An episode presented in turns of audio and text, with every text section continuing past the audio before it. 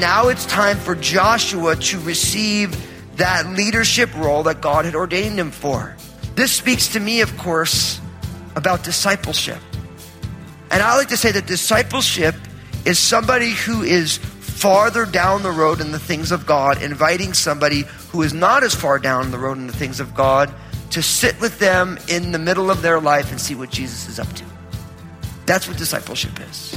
The Israelites are ready to enter the promised land. Finally.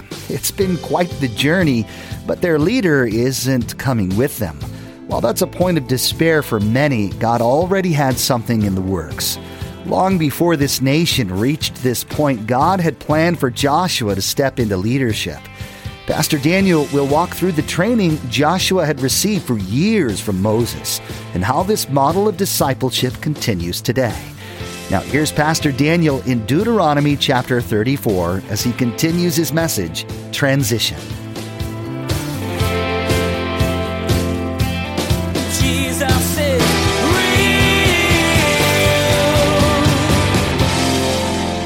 Moses was not allowed to go into the promised land, but because of Jesus, Moses ends up in the promised land. And you know what that speaks to? There are many of you right now who you've been caught up in works righteousness. You've been caught up in the, if I do this, then God will accept me. And there's all sorts of fringe groups, formerly called cults. Now they just try and call themselves churches. It's works righteousness. It's you have to do all these things and then God will accept you. The Bible actually teaches that you put your faith and trust in Jesus and God accepts you. And then because, you, amen. That's the good news. Jesus is perfect. And because we put our faith and trust in Jesus, we have been robed in his perfections. And then we live our lives differently because of who Jesus is. But we don't have to do these things so God accepts us. We do these things because we've already been accepted. So it's not like a, if I do this, now God's going to give me what I want. It's God has already done a work in my life. And because God has done that, I live differently because everything's different because of what God has done for me. And one, it speaks to a motivation that I have to win God over every day. I have to put God in my debt by all these good things that I do. And the other one says, I'm already in God's good graces. So I'm just dancing, so to speak, in the presence of the Lord. And I live with this joy in my heart. And because of what God has done for me, I just live differently. But you'll always know you're involved in works righteousness if your mistakes levels you spiritually. Because what you're trusting is you're trusting in you not making the mistakes you make. Now, I'm not saying we should be light on sin. I'm not saying we should not think about these things.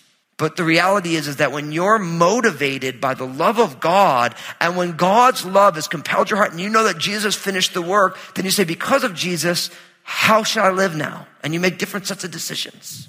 So it's beautiful. Even though Moses isn't allowed to bring the children into the promised land, he still ends up in it. But because of Jesus. So if you have a background of religiosity, works righteousness. Maybe you're in some sort of a church where there's, these were the rules. You had to keep the rules. The elders told you the rules and you made sure you kept the rules. Because that was your background doesn't mean that you don't get to go to the promised land, but you only get in because of Jesus. You put your faith and trust in Jesus. And Jesus begins to reteach you and retrain you on how to live. And I love that. Our pastor Greg, who I love so much, he always says that we're all rental projects. You know, like we're all houses under construction. And it's just a matter of what part of us is under reno at any given moment. You know, and there's some of us, and I'm in that category, who grew up outside of religion. And so I had all such stuff that I did wrong. And because of that, then God's doing reno in my life. And there's others of you who grew up in legalism. You grew up in very strict, non-grace based churches. And then you come to Christ and now the Reno project's in a different area because you didn't do all those things wrong, but you have a whole other set of issues given the things that you experienced. But the reality is, is no matter what your history is, all of us are being renovated. And if you're here right now, if you don't think you need to be renovated, that is exactly where God wants to work on you.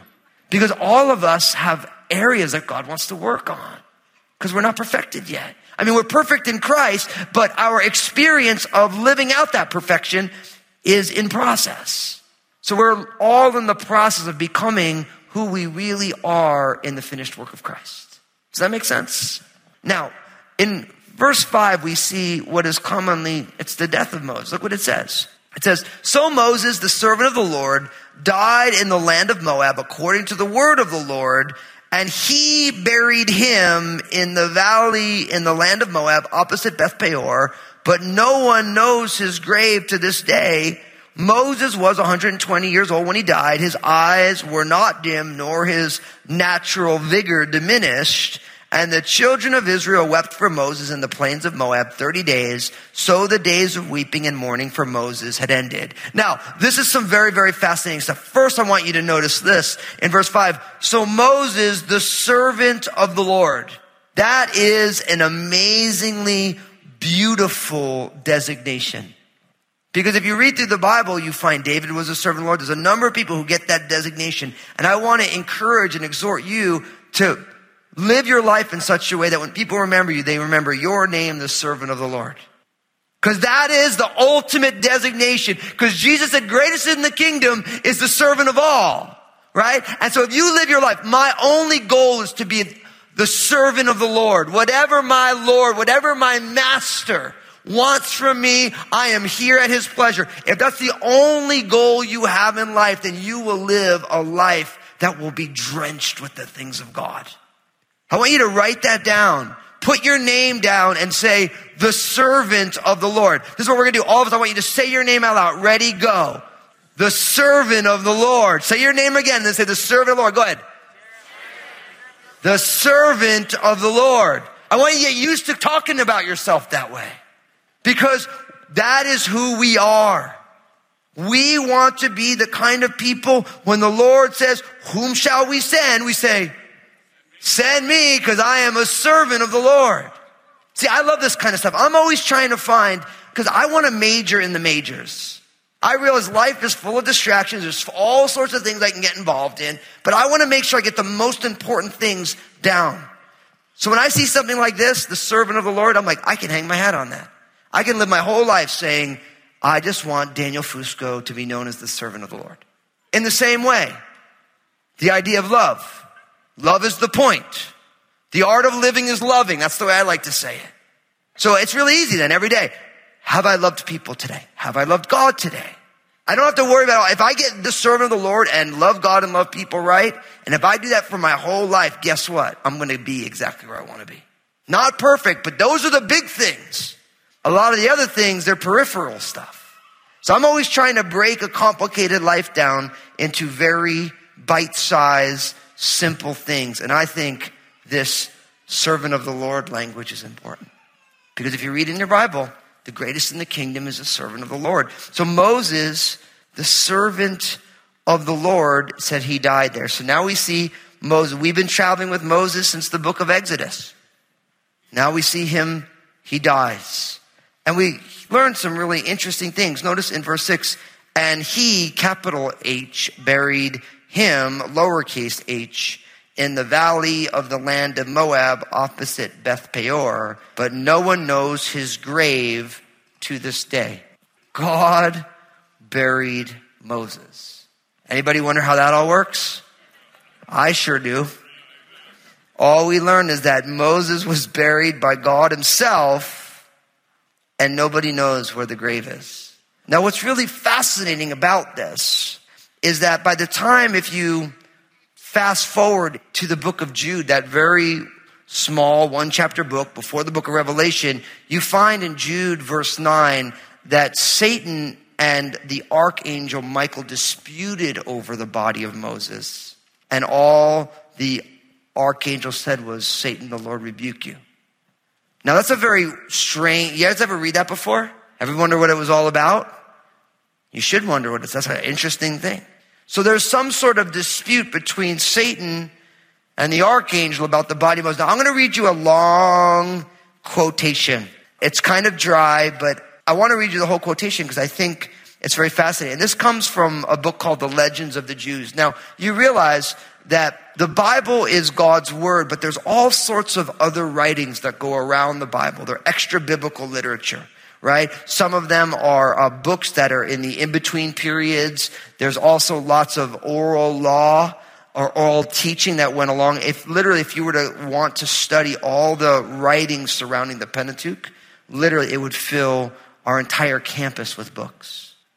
Because so many rabbis have written, so many, there's the Mishnah and there's the Talmud and there's all these different writings. And so an author named Ginzberg wrote down a lot of the kind of oral teachings because before they wrote all this stuff down, everything was transmitted orally. And so there's all this discussion. So I'm going to read you this long passage about the death of Moses, and I think you'll see why I'm reading it to you. It says this It says, In the meantime, Moses' time was at an end. A voice from heaven resounded, saying, Why, Moses, dost thou strive in vain? Thy last second is at hand.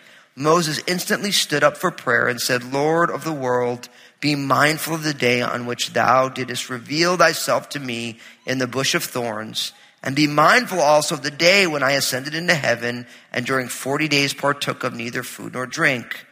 You, gracious and merciful God, deliver me into, not into the hand of Satan. And God replied, I've heard thy prayer.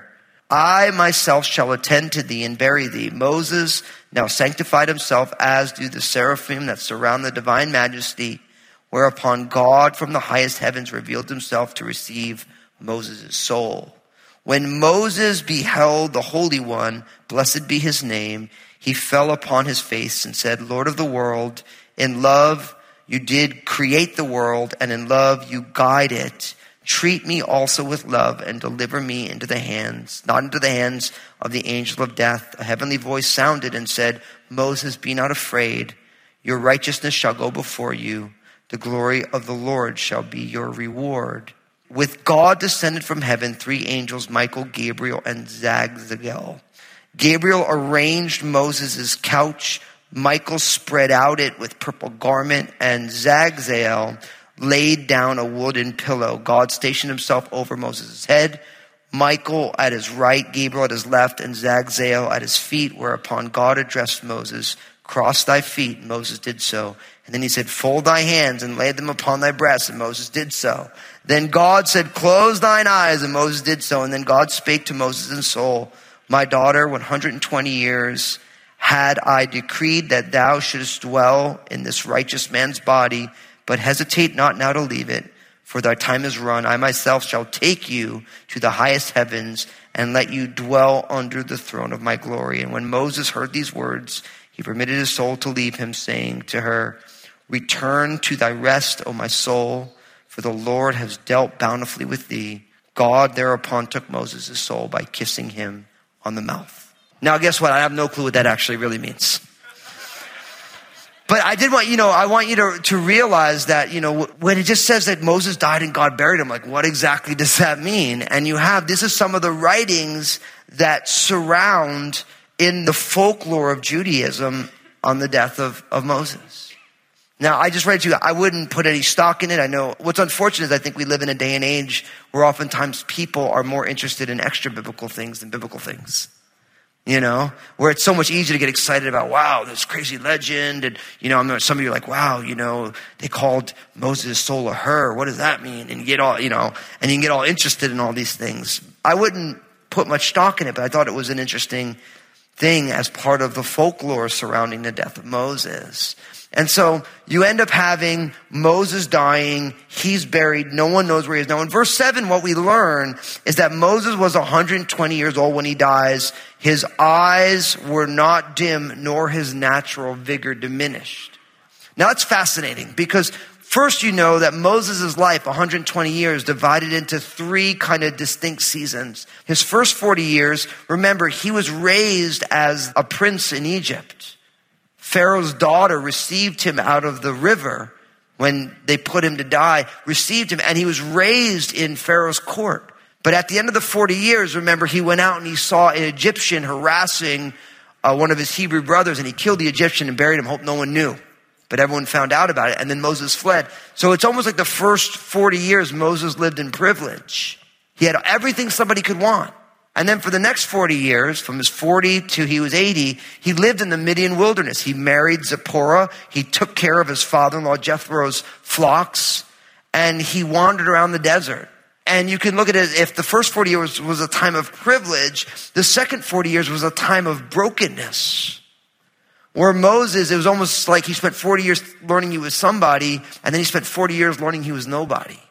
He was just a shepherd in the like there was nobody. It was just him and sheep and his wife and, and and his family. And there was a season of nothingness. It was a wilderness season. But God used the wilderness season so that God could use mightily on the back 40.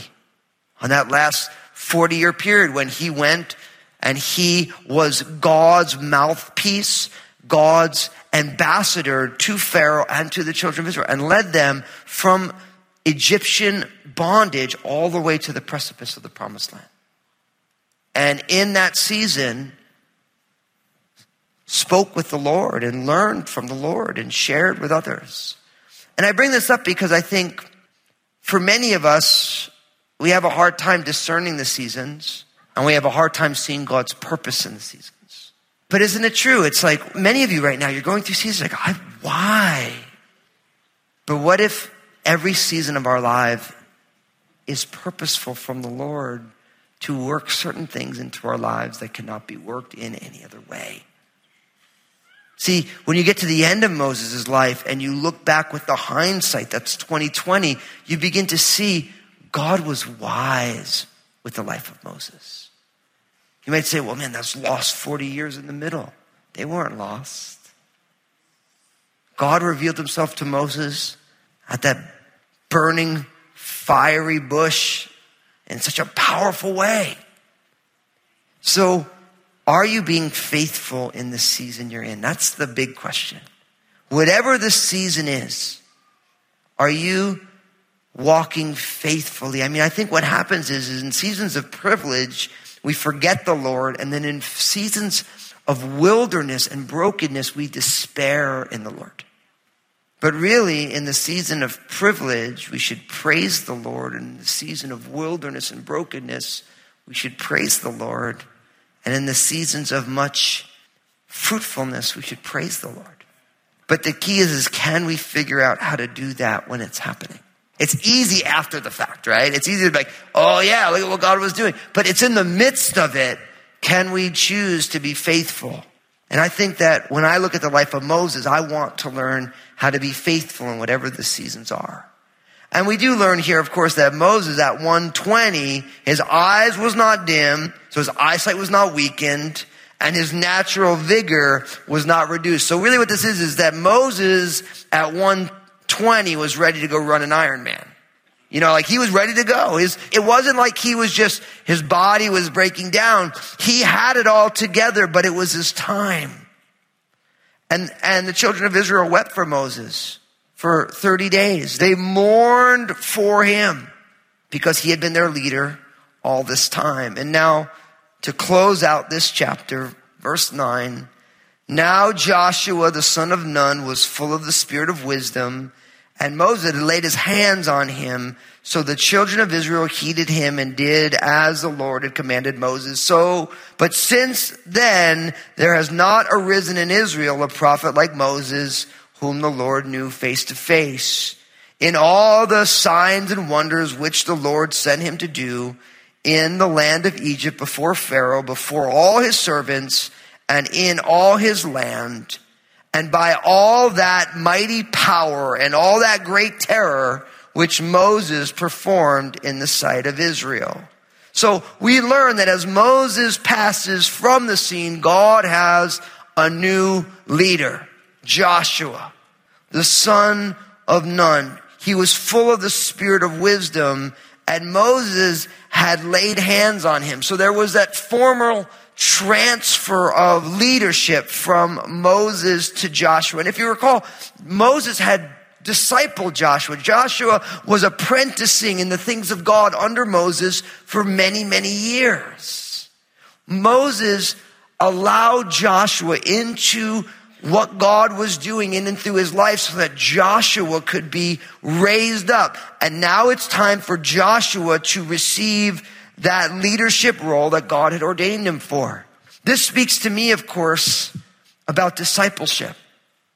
And I like to say that discipleship is somebody who is farther down the road in the things of God, inviting somebody who is not as far down the road in the things of God to sit with them in the middle of their life and see what Jesus is up to. That's what discipleship is. And we always encourage everyone to be discipled and to be someone who's pouring into other people. You are designed to learn from and to teach other people. We are all doctors and patients. We are all teachers and students. And God wants each one of us to bring people along, bring people under our wings and allow them to learn the things of God in the midst of the things that we're learning. And at the same time, to be pouring down into other people.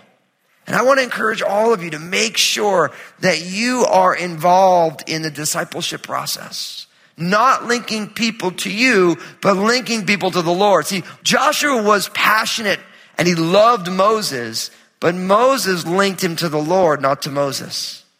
And good discipleship doesn't link somebody to a person unless that person is Jesus. We see the wisdom and the testimony and the fruitfulness of Joshua's life, and you can praise God for Moses' tutelage of Joshua. And I think if you look at your life, those of you who feel like God is doing some amazing things, I guarantee there's a number of people who've been instrumental in that. Because God uses people in each one of our lives. He uses people to make investments in our lives, as Moses did to Joshua. Now, it's beautiful because we find that because Moses and his investment, the children of Israel heeded Joshua. They allowed Joshua to lead them. But we're reminded in verses 10 to 12 that None arose in Israel who was a prophet like Moses, whom the Lord knew face to face. And that was true up until the Lord Jesus came. Because Jesus was the prophesied prophet who was going to come after Moses in Deuteronomy 18.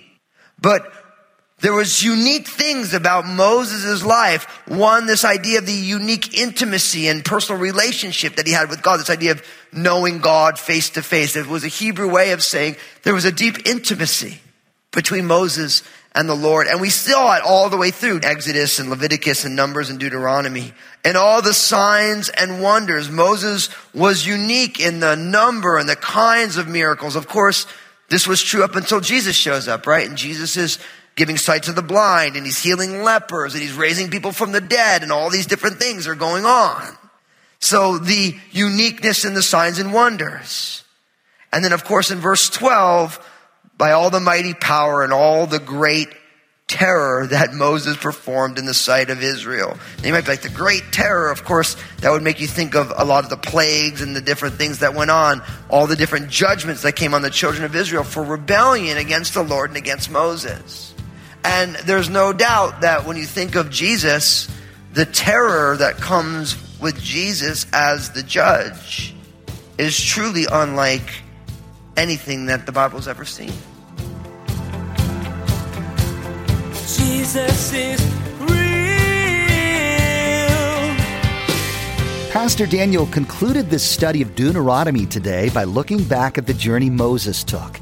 He shared what this leader of Israel had been through, how he had followed the Lord, and what his leadership looked like. Pastor Daniel also shared how Moses passed the torch to the next man in charge, Joshua who would actually enter the promised land with God's people. Moses' life wasn't perfect, but was a testimony to the power of God and what he can do in and through you even now. Pastor Daniel's message today is just one of many he shared from a variety of books in the Bible. Would you like to explore more? Just visit JesusIsRealRadio.com to access our library of audio. You can also connect with Pastor Daniel on Twitter, Facebook, and Instagram through the links you'll find at the bottom of the page, JesusIsRealRadio.com. Hey, this is Josh, and I wanted to personally thank you for listening today to Jesus is Real Radio. Did you know that Pastor Daniel also has a TV program? It's called Real with Daniel Fusco. I want to encourage you to go to JesusIsRealRadio.com, click on the stations option in the main menu, and find out if Real with Daniel Fusco airs on a TV station in your area. Today's message wrapped up this cause and effect series from the book of Deuteronomy. It's been a study of people and events that happened long ago, yet every story and lesson applies now in this day and age. The Israelites learned that God wanted them to be different Pastor Daniel said the same to you. God wants you to be different than the world. That's all the time we have for today's broadcast. On behalf of Pastor Daniel and the entire production team, we invite you to join us again for the next edition of Jesus is Real Radio.